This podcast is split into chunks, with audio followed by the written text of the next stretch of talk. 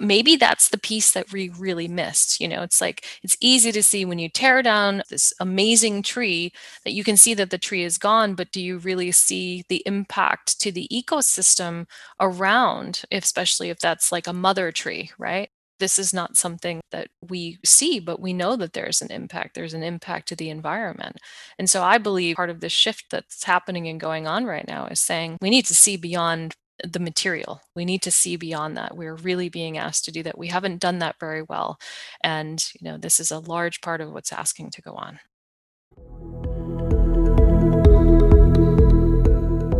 You're listening to Catalyst Talks, conversations with change agents, outliers, superheroes, and truly conscious leaders modeling what it is to be an unstoppable force for good in this world. What lit these catalysts on fire to do their work, and what nuggets of wisdom can they share with a world literally on fire? This podcast is for you who cares deeply and seeks to catalyze the world. I'm your host, Stephanie Traeger. I'm a consciousness catalyst and soul coach to superstar change agents in business, leadership, and life. In this podcast, I wear an eclectic mix of hats, including Earthkeeper, healer, mindset coach, lawyer, business, sustainability, and impact strategist. My intention is holding space for higher purpose, peak wellness, and soul mastery so we can live in harmony with ourselves, each other, and nature. The whole idea of Catalyst Talks in these conversations is to awaken consciousness, unlock higher purpose, and learn what it really takes to catalyze change in that scale. Subscribe to our new podcast and help us grow. We're aiming to reach a million people at least in 2020. Let's wake up the world together. My guest today on Catalyst Talks podcast is my dear friend Susan Manewich. Not only do we have conversations all the time and say, oh my God, we should record this, and that's why we're having this podcast, but also because Susan is a superhuman rock star. And the work she's doing is so fascinating around new energy technology, the new energy movement, and the level of consciousness and conscious leadership that Susan is bringing to the new energy field. She is currently the president of the New Energy Movement and director of the NUI Foundation, a community interest company in the UK, and focuses on conscious leadership for the positive evolution of all. She has spent 25 plus years in the areas of leadership consulting, emotional intelligence, resonant technology, and better understanding human dynamics and social systems to successfully transition us through these global changes we're going through right now. Susan has experience with the Resonance Project Foundation. She was involved in key organizational strategic initiatives and also led major communication strategies. Some of her professional accomplishments are in the field of conscious leadership development and emotional intelligence, where her work has been consistently well praised by her clients around the globe, including Harvard Business School, Yale University, University of Chicago, London Business School, and many more, including corporate and nonprofit clients. She has recently authored or co authored the book Hidden Energy with Jeane Manning in 2019 and contributed a research chapter with colleague Jon Klimo to the book Science of Consciousness and Contact with Non Human Intelligence. Susan has a list of professional achievements, and she's a speaker and can be found on many summits and online interviews, as well as formerly many stages when we were taking them live. I want to invite you to sit down and just take in this beautiful wisdom that you shall hear in our conversation. My guest today is Susan Manewich. I'm so grateful you're here, my sister, my friend. We are having this conversation because we always talk about things that most people don't talk about, and we decided to put it on air. And y'all have to meet Susan, who does some amazing work in the world, bringing the concepts, ideas, and opportunities around free energy to humanity. So I want to welcome you, Susan. Thank you for joining me here and tell me where you are and how you are doing today. it's nice to be with you. And I know that your audience can't see us, but we can see each other. So that's pretty cool. Uh, I'm in Western Massachusetts. So that's where I physically am. And how am I doing today? I, you know, my energy is good. My spirit's good. Very aware of, of what we have going on in our world right now. And just got off a series of phone calls already this morning, but still feeling good, despite the fact that, you know, it appears appears that someone wants to cancel Christmas. Can you tell me a little bit more about that? well, I, I, think, you know, many of us are, we've got Thanksgiving next week for those who, I guess, celebrate or have some form of tradition. Or even Christmas, you know, there's lots of conversation regarding gatherings of 10 or more people. And I come from a large family. So, you know, there's it's it's innate that if you want to be inclusive as a family, then, you know, everybody should show up. And so now there's a, a limit on gatherings for Thanksgiving, which is quite interesting. And then I've been hearing, don't know how true this is, maybe one of your viewers has accurate information about this, but December 19th, that we may be experiencing another larger scale shutdown. So, of course, that's right before the holidays. And I guess one of the things that I think of is um, for those people that grew up in the 70s, seeing Santa Claus is coming to town and you see the Burgermeister. And uh, Burgermeister says, There's no Christmas. so it seems like we've got politicians that are acting as the Burgermeister. So, Stephanie, I don't know if you know the Burgermeister. I'm gonna have to show you a little video clip of. Yeah, I can't say I do, but no, that makes a lot of sense, and I love the analogy. Uh, so that really is a great opening for us. I mean, this is the things that we talk about are are a little bit taboo in the mainstream. And so, I mean, the work that you do around free energy, first of all, let's get a little bit of context there mm-hmm. because mm-hmm. that has you tapped into a space that is also sort of experiencing a shutdown at times, right? And so, mm. how is mm. there Good a bridge? Point. Yeah, how is there a bridge between what we're experiencing as humanity as a global family right now and and the work you do around free energy? Interesting. Very, very interesting. So, yes, so I guess maybe let's back up a little bit. So, uh, some of the work that I do, I mean, I, I became, I can't even say interested in this field because that would be a lie. It would actually be one of those things where it would be uh, not accurate to say this. I mean, I'm one of these people who I think was born remembering and understanding a connection to these natural life forces, both on planetary level here on Earth, but also from a cosmic standpoint. I literally remember incarnating in, remember being in my mother's womb, and just since I was born, always could see the subtle realms, which some people they're colorblind and some people aren't. and for me, I've just been able to, to just see these subtler realms and always have. Never thought it was weird or unusual because that's just how I was born. And to me, as a kid growing up and seeing what felt like we had archaic uses of travel, both from cars, loud airplanes, and obviously, you know, all of the different um, extraction that we have going on in the earth in terms of natural resources, just so much felt like, you know, oppositional to what these subtle realms were, were showing and sharing. So I think I innately understood that there is an abundant source of energy in these subtler realms. That if we could learn and understand to be more sensitive to our world, our environment, but also ourselves as as human beings, and understood the types of things that we were doing and the types of things that we were destroying, that we would probably, you know, find a way to stop that and to move along a different uh, continuum to look at these more abundant sources of energy. And people know it as free energy, zero point energy. So there's lots of different names for it. And for me, this is an arena that I just found myself again innately understanding and also understanding that this is part of a natural birthright that we have to pursue. And I guess the the relationship to what we're experiencing in the world right now is it seems that certain things that are our God-given right our natural rights are in jeopardy right now. You know, granted, it's being discussed, it's for the greater good, but when you see all these other variables that are being impacted from a human standpoint, you know, one has to question mm, is this really for the greater good, or is there something, you know, more that's happening and going on here? So, you know, for me, um, I experienced lots of strange things as as a child and as a young adult in this arena. The topic of uh, I'll just bring it right up because I, I did research on this and, and published it in 2018. But there are people that have non traditional ways of knowing. They have had contact with interdimensional beings. And by the way, these are scientists who have, I mean, uh, moms, students, doctors, lawyers. It doesn't discriminate. So when you really start to understand and look at the variety of connections and the information that comes in from these connections, our understanding of the world that we really live in is, is far more interesting and far greater than what we've been led to believe. So you know what do i think is the the similarity i would say there's this fear cold driven mechanistic reality that keeps trying to step in front of what's really our natural birthright and what's really part of human beings natural evolution to go beyond where we currently are and to evolve. So you know there's a little bit of a connection point. Yeah i'll make a connection point between somebody who experiences that gift as well and who is a lawyer sitting right here. Oh that's right.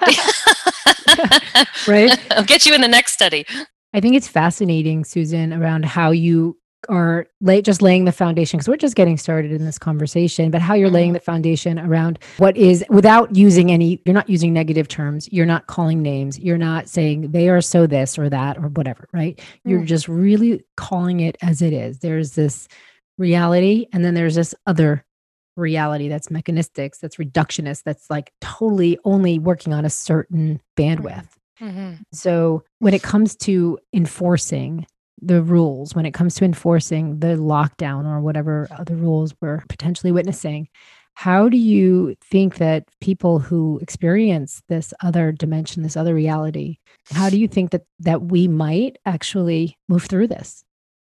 That's a great point. Well, as we can see, there's the separation piece, right? So the wear your mask, social distance, don't gather your family. so uh, one has to question what that does to you, if that feels right. So, by the way, I'm not saying that um, what people choose is right or wrong, because there are some people that have uh, health issues where you know they they've got comorbidity issues like there's other factors that are happening and going on. So you know even if it was the regular flu season they would need to be mindful of being around others because they're in a sensitive state. So um, when you look at the, the restrictions one has to ask themselves what do i think? Who am i? What do i feel? And to really reconcile that what are my thoughts really there's what's being communicated and told to me, but what do I think? And do I even have a right to say what I think and feel to my own self? So I think that's that's the starting point.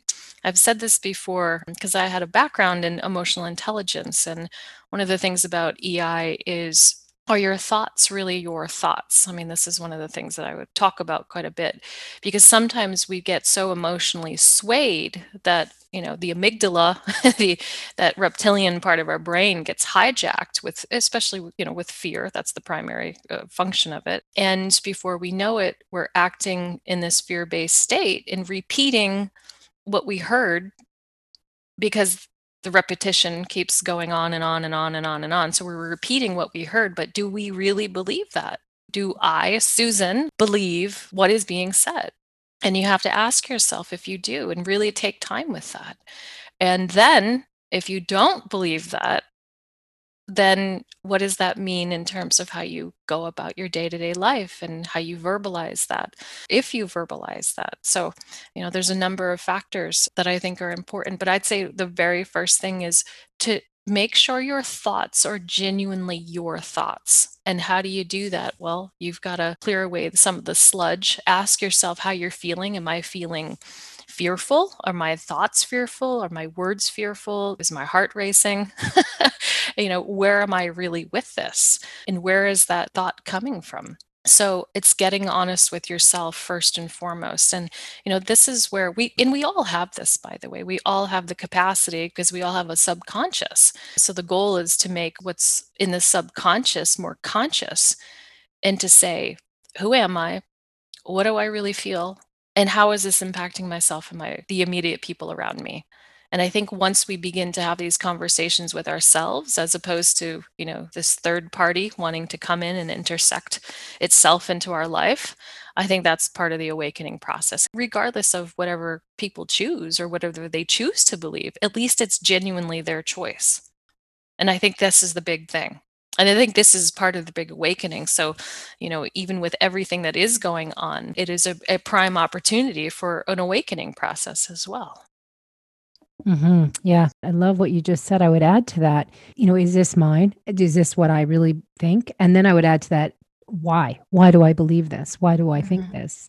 And mm-hmm. again, like asking the why, am, how am I sharing or com- am I communicating this? Why? Why? The why has been really helpful for me in this kind of meaning making journey. And uh, I'll notice sometimes I censor myself when I'm communicating how I feel and thinking of certain people and how this would land and and I notice I do that I censor myself so but I but I know why you know and like at least mm-hmm. be honest with that so mm-hmm. yeah in in this journey to awakening which is absolutely I mean more and more people have sort of dissented that word is a little bit more resistance than I think is actually we're experiencing. But people have have been less acquiescent with everything, and I think we've been seeing that this is an opportunity for people to be like, oh, what do I believe? Do I believe what everyone believes more than any other time that we've had? Mm-hmm. Like collective go with the go with it right? Everyone just go with it. And those who don't you're like oh wow i'm not one of those. Um, i mean i think that i think what i want to uh, want to go down a thread with you on is you've been in this world for a long time. For many years you've been working in a sort of what i don't even want to say like an underground industry or a uh, what would you call it? Like a subculture of an industry. And i too have been in that space. And so for us an experience like what we're, we're experiencing we can kind of see. And then plus we're bringing our other awarenesses our other senses and our other information to the fore. But i would love for you to give a little bit of a background around the free energy piece because then when we come back to this i want to understand like how you got involved with free energy what it is and what you're currently doing Okay, sure. Uh, so I'd say how I got involved, again, it was an innate understanding that in these subtle realms, there there is an infinite source of energy, and it's conscious as well. That's one of the pieces that doesn't get talked about too much. So that's something that I, just came wired with and saw a variety of different things throughout my life that defied space, time, and defied gravity, right? And here you're seeing these different things. They appear to have sentience, they appear to do quote unquote the impossible. And then you say to yourself, hmm, okay, so if this is here, then why are we operating on such this old paradigm? And by the way, this is a, a hot topic, as as many people know, but I think you know that the topic, quote unquote, of UFOs and is not so untouchable now as it used to be, and, and thankfully because there is a release that that's been happening and going on from, you know, I would say that the government over a slower period of time, you know, recently, especially in the last two years. So we know that these things exist like there is that isness there. So uh, and you can reference articles in the new york times that have recently come out like i said in the last two years. So this is not woo woo anymore and this is also something that's been studied really actively in defense organizations around the globe, Lockheed Martin um, uh, being one, and you have many, many others. So, um, the topic of things like anti gravity, the topic of over unity, not uncommon to be discussed and pursued and researched in these types of organizations. And so, that's you know, I'm just laying some groundwork here. One would ask the question well, then what about the citizen science? Is this something that's always going to be locked up in defense?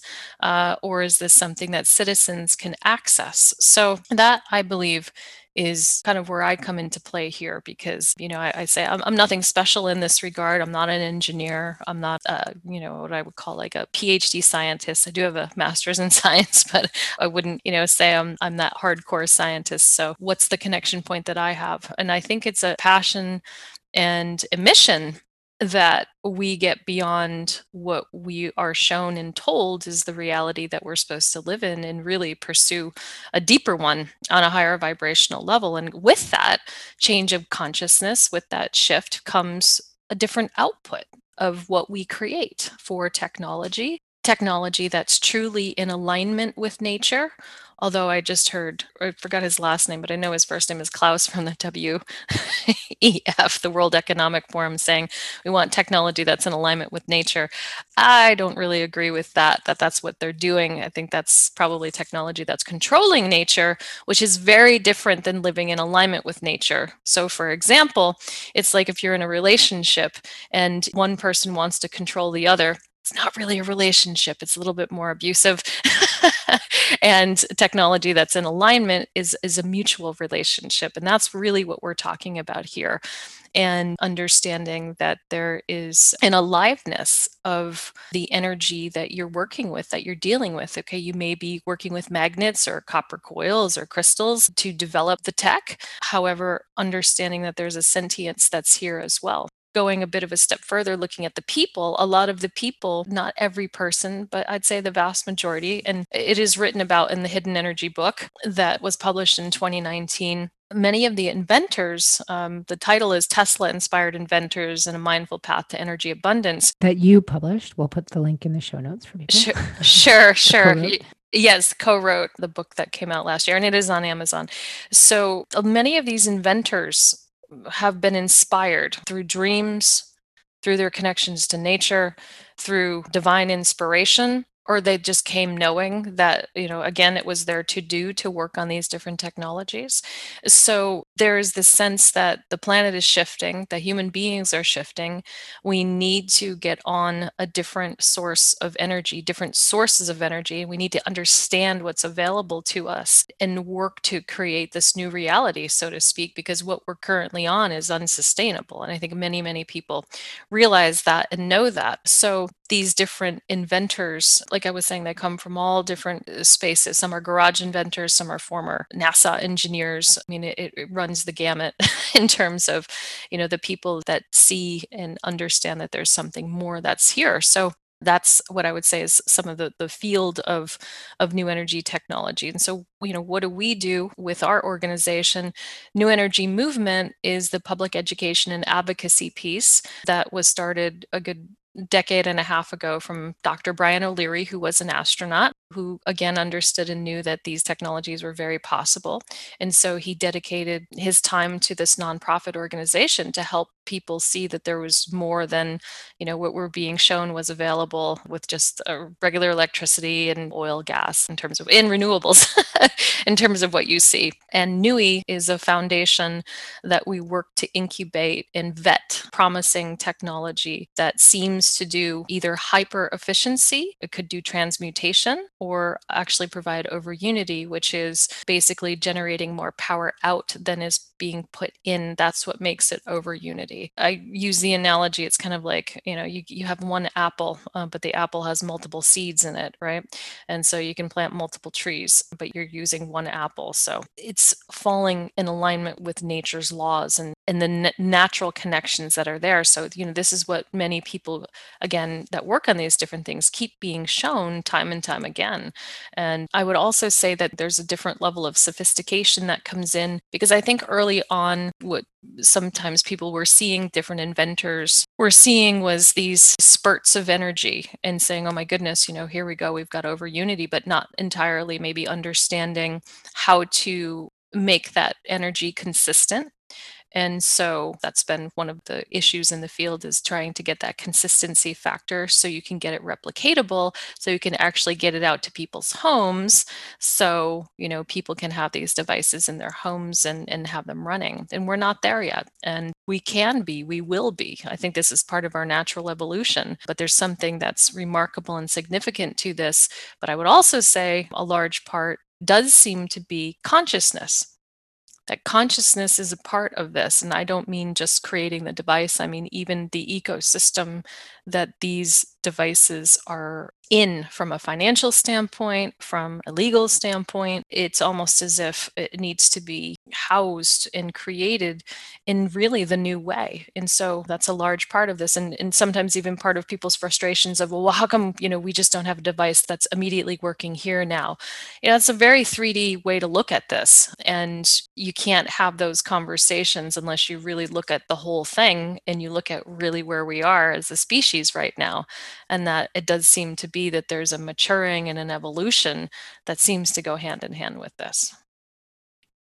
Over unity it's a concept that is the regenerative concept And I think that there's a lot of transformation unfolding in the narrative, in the global narrative, in the corporate sustainability narrative, in the impact space and social entrepreneur space around regeneration, regenerative agriculture, regenerative economies. Mm-hmm. I honestly think, though, when I hear most, I'd say 99% of the conversation, it is still uh, like exactly like you said, it's coming from a different place, like you were talking the World Economic Forum mm. that comment. It really is still coming from the how do we control this? There's not the you guys are taking that step back to say what are the ethics? What is the code we need to follow? And is it true that you are like in a place of not only technically supporting inventors but also establishing the ethics around new technologies yeah, I think we're, we, you know, we call it um, moral technology. Now, we didn't come up with that. Rudolf Steiner talked quite a bit about moral impulses and morality and consciousness and technology. So there does appear to be what I would call a moral impulse that's connected. So when you think about it this way, when you think about atoms, you know, for example, and we think, oh, it's just a source of energy. Well, what if it's a conscious you know cell. What if it's uh, some people refer to it as imaginal cells? I've also heard it referred to as microvita which means mini life. And what if we have been utilizing these subtle energies? Because they're there you know we just don't see them with our eyeballs most of us don't right on a regular basis. But you know what if there is a moral impulse to each of these cells we hear so often that everything is connected, everything is one. Well, what if it really is? And what if these are, are some of the linkage points that are right there? And we learn that everything has sentience. We learn that how we approach every living being and every living cell actually is a potential connection point to ourselves. And by the way, I'm not, you know, even being philosophical here. You talk to, you know, chemists, for example, and you talk to physicists, and you start to really understand how chemistry changes and how uh, transmutation of elements shift. You know, you say to yourself, well, what is that process? What's actually happening and going on? Geez, it seems like there's even some self-organizing process that I didn't have to wave my hand and make it happen. Like if something is self-organizing, it seems seems that there's you know some form of, of sentience there so when i talk about the morality piece it's realizing that there's living energy that is there that exists and perhaps we need to be more mindful and more careful and more aware of it. So, from, you know, how does that relate to what I call like, you know, our day to day world with morality and creating an organization? Well, it's realizing that, you know, some basic principles like truth, honesty, finance, conscious, like one of the things that we look at is conscious contracts, meaning contracts that are typically draconian. They assume someone's going to be at fault and therefore, oh, now you get to hang someone because they're at fault. You know that that's what my law firm does, Trigger Law, the, con- the conscious contracts firm. oh, I didn't know that. Yeah, we never talked about conscious oh, contracts. Susan. Oh my God. How did this not come up? We need to get you on. We need to get you on there. Um, so, so there you go, the conscious contracts, because you know how we engage with one another really should be at a higher level here. If we're, we're producing something remarkable, it shouldn't be in a draconian way that you know we're assuming someone's going to have fault and then we can go after them in whatever way we choose, or vice versa. So it does appear that it's asking for as much consciousness as possible. And by the way, this is also it's a work in progress. You know, somebody asked me the other day, they're like, okay, so how, how do you implement morality then in, in your home? And I'm like, uh, well, that's up to you. You know, I, I think it's just basically being mindful and aware that every action, thought, energy that we have does impact what's happening and going on around us. I mean, it's so basic. It's like if you're in a really good mood and you're really happy, you know, you're going to see a lot of good things in the world that day, right? The eyes that you have that day are going to see just the beauty and the wonder. And if you're not having a good day, then, you know, you're kind of seeing all the ick. so it's it's how, you know, we as human beings are approaching what's going on around us.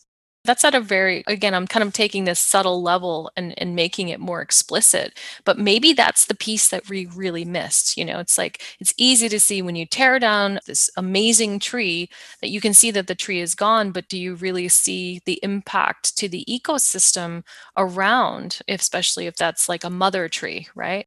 This is not something that we see, but we know that there's an impact. There's an impact to the environment. And so I believe part of the shift that's happening and going on right now is saying we need to see beyond the material. We need to see beyond that. We're really being asked to do that. We haven't done that very well. And, you know, this is a large part of what's asking to go on. It's so interesting because as you were talking about the imaginal cells and just the sentient nature of cells and and other forms of life, if people aren't able to see that in a tree, which is a very solid piece of matter and it takes up space, then it might be a bit more challenging to understand that invisible cells have you know sentience also. And also when a tree falls when a tree is cut down it's not just right there's this piece missing from the forest but there's a soul. There's relationships among trees among plants. And so in that respect i'm curious how you work with and it's funny because when i'm as i'm asking this question i see you as this the same way that you're working to hold space for the connectivity and the ethics and the awakening uh, mm. in the ecosystem where you're working. I'm also really curious about how you like technically work with people to move something forward. Like what are you right now currently moving forward mm.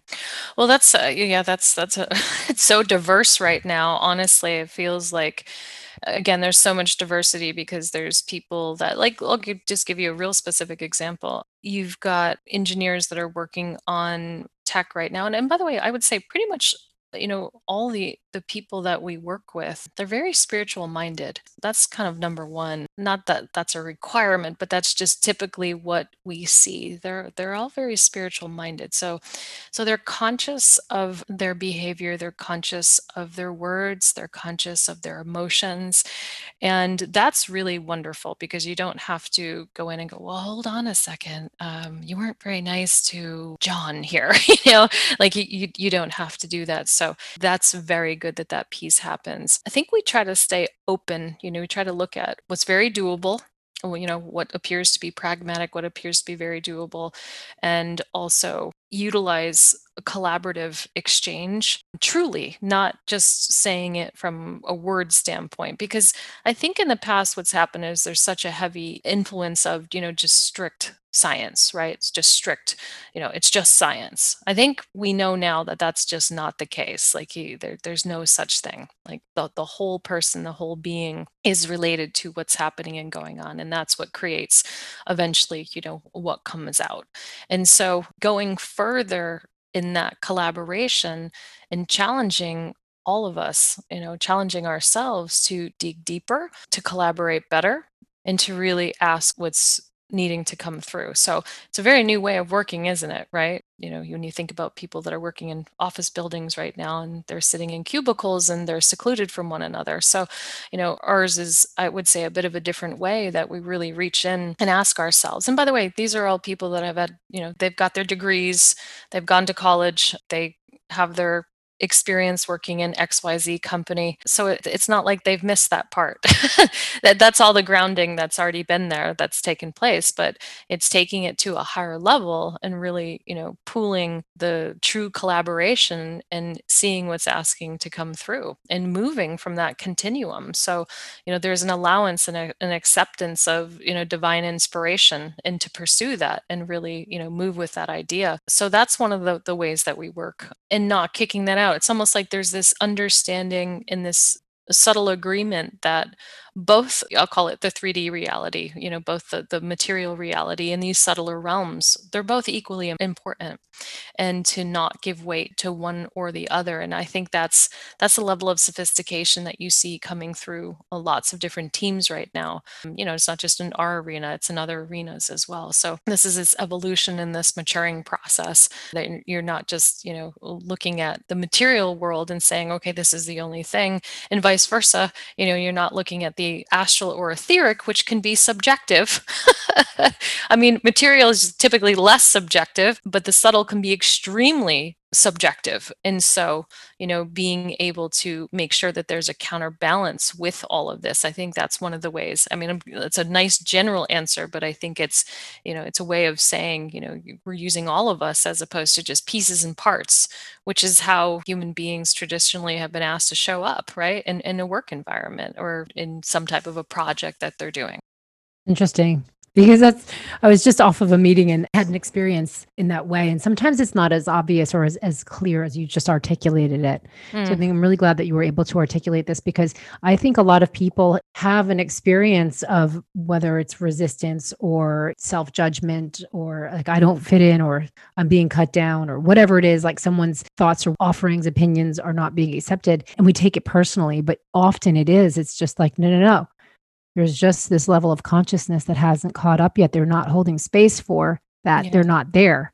So uh, I don't know if that made any sense, but oh yeah, yeah, and you know, negative emotions can be a huge. And by the way, again, I spent a long time in emotional intelligence. I'm not anti-negative emotions, but the point is, is that when there's a prevalence of negative emotions, it's very hard for creativity to flow through, right? And so, you know, where does the creativity really come from? You know, you can. Some people can say, well, it's you know the ether, or it's my higher self, or what have you. But it's very hard to access that creativity when that you know the i'll call it the flap to the amygdala is closed because uh, you typically are just recircling the same type of negative thought forms around and around and around in your head right? And that's why it's like oh you get divine inspiration typically taking a shower going for a walk or laughing you know?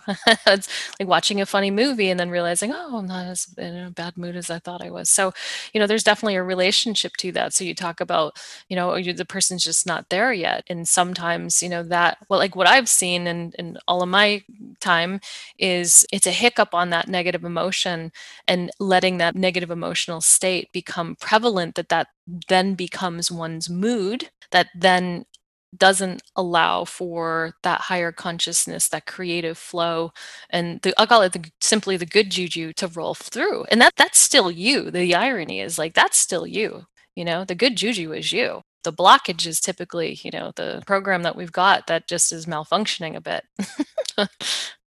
so, how do we take that formula and apply it to the world right now? Apply it to the sense of of like okay there's another lockdown coming. And it's interesting because there's so many different bandwidths that are playing out right now right? Like mm. that are this multidimensional realities unfolding at the same time and the same many many multiple timelines unfolding at the same time.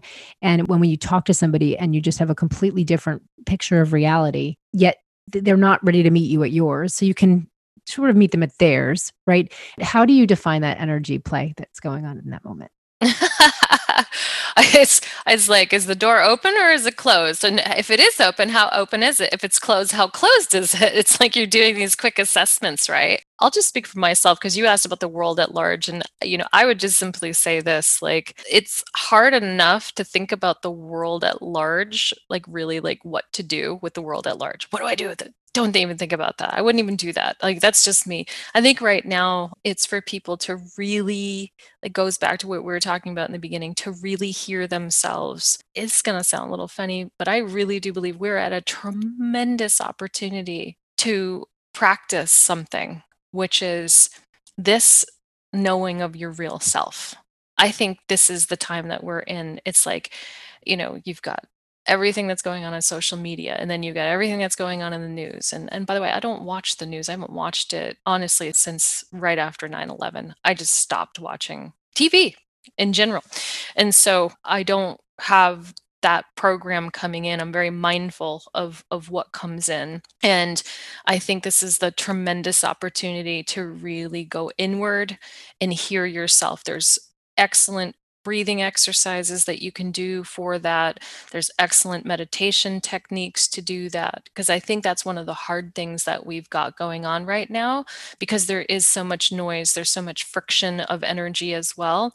But you can still go internal. That is definitely accessible to you and maybe even more accessible than we know and maybe have really understood because I think that you know that's part of this shift i think that's that's part of this i think that there's a there's a divine intelligence that has known that what we're experiencing was going to happen. And i think it's there to help us as well. And i think that some of us you know our higher selves are waiting to have that knock on the door for us to open it and be like hey how you how you doing? You know to have this exchange go on. So i really think it comes down to that because when you're firing on all your cylinders as a whole being you know i'm not just saying this because it's like this is the thing to say but i really do believe this. When you're really firing on all cylinders as a human being you're radiating that and people can see it they can feel it and it's resonance because it's making them feel good too typically. Your likelihood of bringing them up is so much more enhanced if you yourself are good, you know, or better, or working at that. I would also say, I think communication with people that you trust is really key. You and I did that last week. you know, and that definitely kind of, you know, it helps to to break things open. So that is truly the answer. We've got all this time that we didn't have before, right? Like meaning we're not out on frivolous trips or going to frivolous places because we really can't. And so we've got this time. So, what are you doing with this time? What are you doing with this time? Great time to go inward because that's where a lot of this great divine inspiration and knowledge that you have set up for yourself can be found. It's there. I really do believe that. And I honestly don't worry about the world at large. I think about the people that are in my stratosphere and who they are and how they're showing up, how I can better be of support to them and vice versa. Maybe what I need from them that I can verbalize and build that core of your network around you because this is, I think, what's being asked. And there will be people that won't like your opinions and your thoughts, and that's okay. And they're going to find themselves others that think like them. But I think it's for us right now, it's to strengthen and be encouraged with who we are within ourselves to really feel that. Yes. Amen. And a starting point, a starting point for like, who am I? And, a, you know, that deeper inquiry of self is also looking at every single thing going on in our life and asking why. I always come back to this why is this happening for me? Why are all of my circumstances showing up right now? And I think that's just sort of a portal for someone who's not used to sitting with self and going internally to connect with your higher self or your higher consciousness. One of the portals is to just start with examining your existence right now, examining your health, examining your relationships, examining the experiences that are showing up for you are these active parts of your pattern or are they old and they're just ready to have a pattern interrupt? And i think that one of the things that you said was around you know really like building your community of, of like minds of people who you can talk to and who can see you right like i feel like oh, yeah. when you and i met it was like wow she sees me you know we could see each other and that right. is there's nothing more validating in your own being besides seeing yourself obviously yeah. but the next step is to have somebody or people who actually see you yeah well that mirroring right because that mirroring helps to bring more of who you are out right? And so you know for some of us who are not down with a dominant culture because we're like that doesn't mirror anything about who i am right? And so the more i'm uh, seeing that the less i'm feeling more of who i am. And again that's why that this piece is important. Get to know who you are and then get to be around people as you said that can mirror that. Like go share something else with you. You know i had a conversation with someone earlier this week and certain things that i've never shared with anybody and there it's cool stuff stuff. And this woman is just saying all this stuff. And I'm going, oh, wow. You know, here's the mirror. So there's there's parts of me that can now live outside of myself that I didn't ever allow because I just didn't hear anybody talk like that. Now, bless her for being brave. because I wasn't that brave. And now it's like, oh wait, I can I can share these things. I can say these things, right? Because there's somebody else who's who's making this a bigger reality now right? And so, you know, we talk about consciousness forms our reality, right? We create the reality. We do. I don't think it's like this simple, okay, I'm going to create this. No, I think that there's natural truths that live in us, these deeper truths that are just part of like this DNA and this like cosmic DNA that we have. And then they start to unfurl and then they start to come out. I think that's part of really, you know, creating this reality because, you know, you can have other people that see similarly.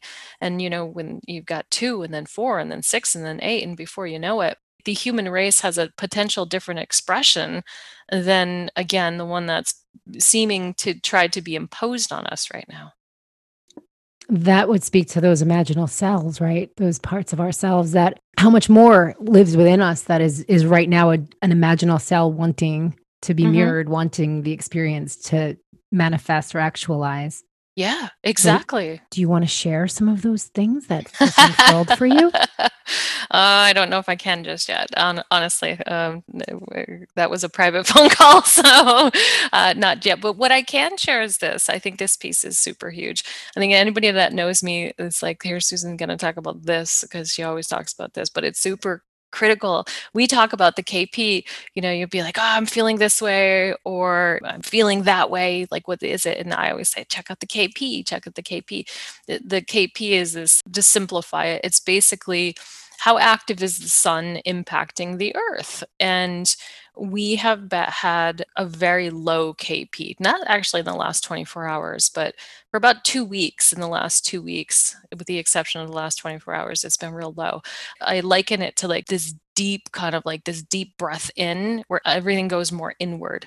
It feels harder to take a walk. It feels arduous to do certain physical things, but really great for concentration, focus, I'd say brain activity. But sometimes when the KP goes really, it goes to zero for like a good 50 hours or so, 48, 50 hours, there's a health effect. And by the way, this is all science and you can research it and see meaning the the health effect piece I'm inferring certain things about the KP that I've learned over, I don't know, many years now. So it's impacting us. It's impacting our thinking, our thoughts. Sometimes people feel like they're really losing it. It's also called the full moon effect. I call it the full moon effect without the, the physical energy, but more of the mental energy. And sometimes, again, people feel like they're losing it when it hits a zero for a, you know, a sustained period of time.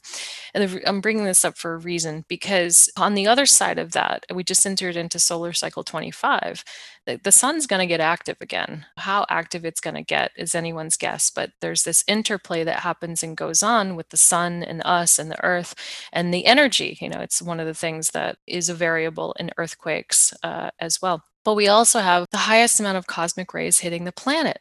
And that can produce two things. It can have species die off, and it can also produce spontaneous evolution. So it's important to know and understand that the times that we're living in is not just oh my god everything just looks chaotic and crazy around us. Well we have cosmic rays and cosmic rays are impacting people's thoughts their biology in their body their chemistry their heart palpitations um, strokes etc seizures you know there's all these different things that it's impacting but it's also conversely an incredible trigger for evolution. And if we see that and we understand it, it helps to realize that maybe it's not as chaotic as it looks. To me it's like surfing like I've, I've surfed in my life and when you see these waves coming the best thing to do is you know see if you can ride that wave as opposed to letting it crash on your head especially if it's a good wave. So uh, i feel like with these cosmic rays with these planetary changes with the sun and look at all the ancient and indigenous cultures on the planet they've all revered the sun right well, there's reasons for it. It's not just the life giver, which you're showing me a book, The Secret Teachings of All Ages. Yeah, I'm listening to you, and my microphone is sitting on this book to raise it up. The Secret Teachings of All Ages by, by Manly Hall. It is, oh, uh, yes, yeah, P. Yeah, Manly yeah. Hall. Yeah, exactly. So, you know, I say it's a big conscious interplay that's going on right now. And if we can be mindful of that and not think that we're just this victim of circumstance, like if we realize that we made a choice to come here during this time and maybe begin to embrace that even just a little bit, which is, sounds crazy counterintuitive to certain folks, but realize, you know, this could be humanity's greatest birth of this next version of who we are. And my strong sense is the greatest aspect is not one in which man tries to control nature. It's where humankind links with nature in a natural way, in a way that the ancients uh, knew and understood. And there's a preservation piece to this that, you know, keeps getting trying to get diluted, keeps getting lost. And I think that you know we go backwards to understand where we are, but to also understand you know where we can potentially be going. And it doesn't have to be all the doom and gloom, and it doesn't have to be this mechanized you know world. And I, I want to share this one quote here for a sec. There was a a gentleman by the name of Dr. John Mack, who's a Harvard professor of psychiatry, who I spent time with in my early 20s, right when I graduated from college with my my bachelor's degree, and they were researching people that had um, these these interdimensional extraterrestrial type of encounters, and it's like, wow, Harvard professor doing that, you know, back in the 90s, totally unheard of. However, he did research at this school. It was called the Ariel School in Zimbabwe, and they interviewed all the kids and the teachers um, because the kids had a mass sighting teachers had a mass sighting and then he went to spend time trying to understand you know was there some psychosis here or is there something legitimate and genuine? Well one of the the little girls said that the being said to her um, we must not become too technologed. And this was back in you know the early 90s so you think about that for a moment and think about where we are right now and you know we really do have the technocrats that are trying to call the shots on pardon the pun many yeah. things and the cart is before the horse you know and you think about ai I, I make a joke here that a part of the potential plan is microchipping people, right? Like I can't even get auto spell correctly on my phone to do things like now you're going to put this in a living body, right? So, you know, there's some wisdom that is coming to our planet that we have access to that we really better start to pay attention to because I think we're seeing right now technology is surpassing morality, it's surpassing what's really needed. And there's technology that's truly in alignment and then there's technology that is a controlling mechanism for for human beings. And i don't believe that that's part of what lies ahead as our greatest days there's so much to like pick apart in every single thing you're saying. This thought that kept popping in around, well, first of all, the technology piece. This is something that I'm always kind of working through reconciling is that, you know, there are a lot of people who are conscious of impact, conscious of sustainability, conscious people who have good hearts and want to preserve nature and live be in harmony with nature. And again, it is a consciousness thing. This is like if someone of that ilk might say that you're crazy for talking about UFOs or you've gone a little too far because you're like now stretching into other dimensions. And so there are, I don't want to say this because it sounds divisive, it sounds separate mm-hmm. like separation, but there's different camps of this evolutionary process, right? And there's there's folks who are where there's there's the most funding and resources right now i'd say towards the, in the in the middle ground where it's like okay this at least fits in fits in the narrative am i making sense here it's oh, not oh, yeah. like way yeah. off and i yeah. think you know and so in that space for me the bridge between like when you're talking about kps I don't I don't know the science behind it, but all I do know is that there's a giant orb in the sky that heats up our planet, that helps us grow food, that makes my skin brown. Like, you know, there's a, and doing a whole lot of what else is it doing? There's another giant orb that moves the ocean and helps me be on a cycle, you know, and all yeah. women be on a cycle. So I'll mm. be humans. So what other planets are being active and activating us humans in certain ways and creating other, you know, influence of on the earth? Most people are not aware of that. I mean, I don't walk around 24 7 thinking it, uh, although it is 100% part of my existence. And I know, you know, and part of my spirituality and my practices. But most people are so disconnected from that reality that, you know, that, it, and, and I'm saying that not to say something's bad about people, but I think that whoever's listening, like one of the best places to start to connect ourselves to the reality that you, Susan, are talking about is to, to remember, oh, yeah, that what else is going on in the invisible yeah, exactly. And and it doesn't have to be, you know, I, w- I want to share this piece because, you know, this is sometimes what the focus is, is, you know, because when you talk about the new energy piece, it connects to the anti-gravity because this is, you know, sometimes people put those two and two together, but, you know, there's something else that doesn't really get discussed too much. And and this is real key. I mean, it's what I call basic human connection. It's the connection when you're looking you know, for me, I was, uh, I am a mom, um, but she's grown.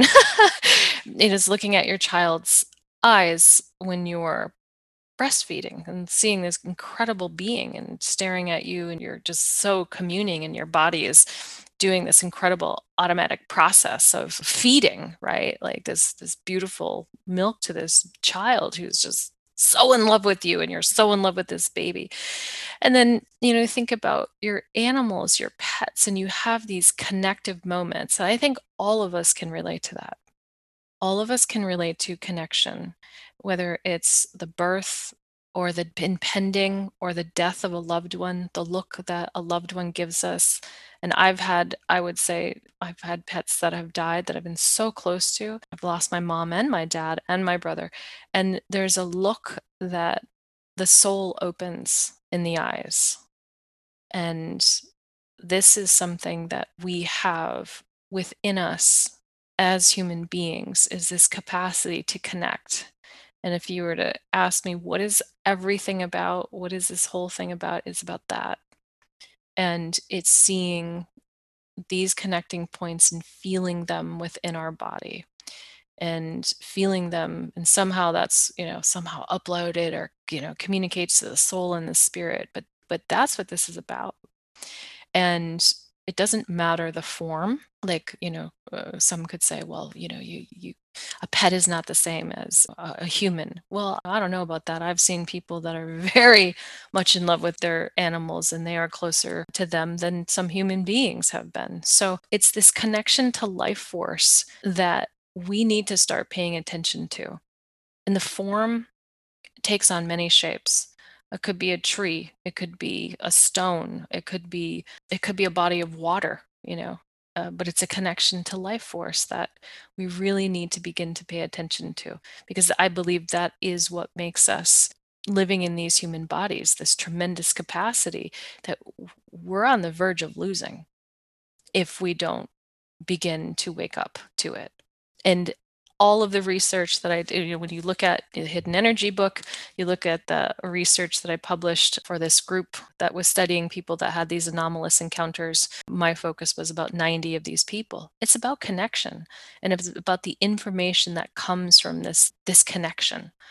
And so we're at a point where we're losing our capacity to connect. I mean, it's literally being forced upon us right now, right? And that has an impact. So who knows? Maybe part of these beings that we can't see that are trying to help us are knocking at the door saying, Your guys are about to lose your way, but you don't have to. remember when this all began in March of 2020, mm-hmm. and we were introduced. Mm-hmm. And while everyone was hiding away, we we lived probably four hours apart, and we mm-hmm we drove and we met for the first time. We just had to meet, and it was like some freezing snowy day, and we just walked weather. For, walked for hours connecting. And I think of such a that's such a gift. And if it was only, which I know it's not only for, but if it was only for this moment where you're sitting here saying what you just said, then ode to connection. ode to connection. Yeah, that was a great day. That was a great day and it's been it's been a tremendous look at it's been a tremendous journey. It really has. There's been a lot that's changed since march till now right? A lot. Yeah. And so in wrapping up mm. i'd love to hear you share if we can think about from now until march. That's what about four months away three and a half months away.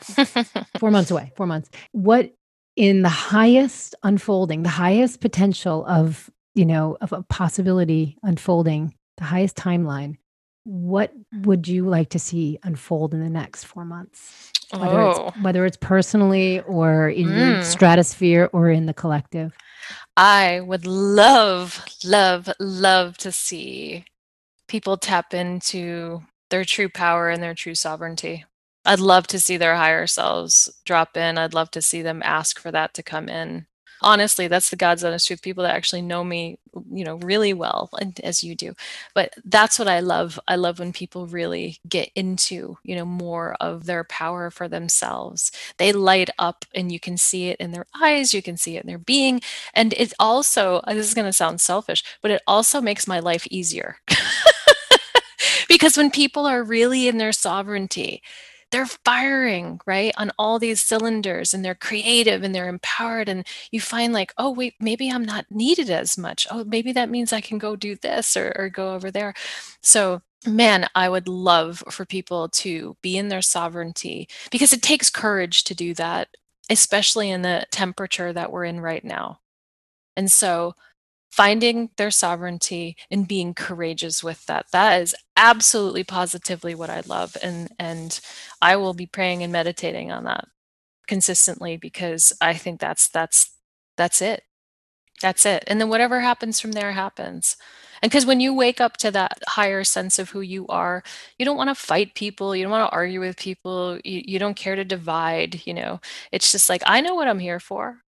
I know what i believe in. I'm good Mm-hmm. Yeah. I love that. Our higher selves, our higher purpose, our higher selves, there's no room for extraction, destruction, control, domination. It's a completely different vocabulary. And that is what will unfold. Yep. That is. Mm-hmm. That is. That is because you're in a mode of creating. You don't want to be destroying, you want to be creating. And that's where your time and energy is spent. When you wake up to that, and then you realize, oh, I have influence over the cells of my body. I have influence to how my energy runs and how it moves. And you're, eh, you know, there's a there's a quote. Her name was Dolores Cannon, and I will never forget this. Loved it. She was a quantum healing hypnotherapist for like 50 some odd years, and I was trained under her. And she said, our job here on this planet is to learn how to understand and influence energy. Now I take that with the hidden energy, you know, work, the the you know, over unity, free energy tech. I put it there, but I also look at it as human relationships on a day-to-day basis, right? Navigating through those navigating this energy, navigating the energy with the earth, with the, gosh, even the technology that impacts us typically in a negative way, right? We have to navigate and learn all of this. This is maybe this is one of the things that Earth School is about, right? And in that connection, you know, we better learn how to manage and influence energy. Yeah. And if we're learning amongst each other, like again, going back to the you I can see you and I can see feel you but then there's also the people we don't see our neighbors are the ener- the, the collective energy that we're not necessarily seeing that's impacting us. Right. so yeah, yeah. it's where do we start? We start with uh start with ourselves because yeah. that's what we have the purview to to understand the most deeply. Well the more you see the more you'll see. And i think the more neutral the more you'll see. And then the more jarring some of the negativity looks. So you see that and go, oh, no, no, no, no, not there. Right. Right. But if you're in that space of um, that neutrality or even, you know, a bit more of that positivity, then the edges are softened. And so you'll see more you will be able to see more of those subtle realms but it's hard to see it when you're in i mean because I, I, I can clearly say this i was born a certain way i was i saw these subtle realms and there's times throughout my life that you know I, I, had some not good things occur and happen and i would be in a, a prolonged negative state not depression but just like this prolonged negative state and i actually noticed i can see different. I'm not seeing the subtle realms when i'm in those fear-based states like my vision actually shifts my cognition shifts.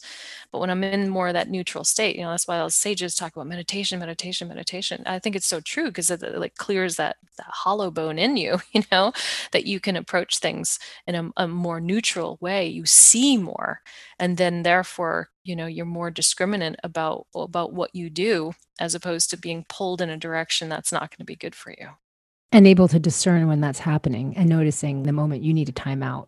Yeah, exactly. you, you, and I report on quite often. Yeah, yeah. Well, I think, you know, I can just speak for myself. You know, the name of the game is really continuing to get that bioenergy field radiating because in that state you have more energy, you think better, your your mind is not clouded with all these crazy thoughts of like, oh, how am I going to fix this? And uh, but it really, really, really it really helps you see better through this. And I think all of us are going to need to do that. I think that's just part of being human now. You know, we have to work at managing our energy on a day to day basis and, and influencing it on a daily basis. I think that's where we'll close. All right. thank you. Thank you. Thank you. You're welcome. You're welcome. You're welcome. Thanks for joining us on this episode of Catalyst Talks. Stay tuned for what's up next, and please subscribe to our podcast wherever you listen. You'll find those links at catalysttalks.com. Join us. We continue this conversation on social media. And if you'd like to reach out to me privately, you can send me a message at stephanietraeger.com. Your attention here means the world to me. Thank you, thank you, thank you.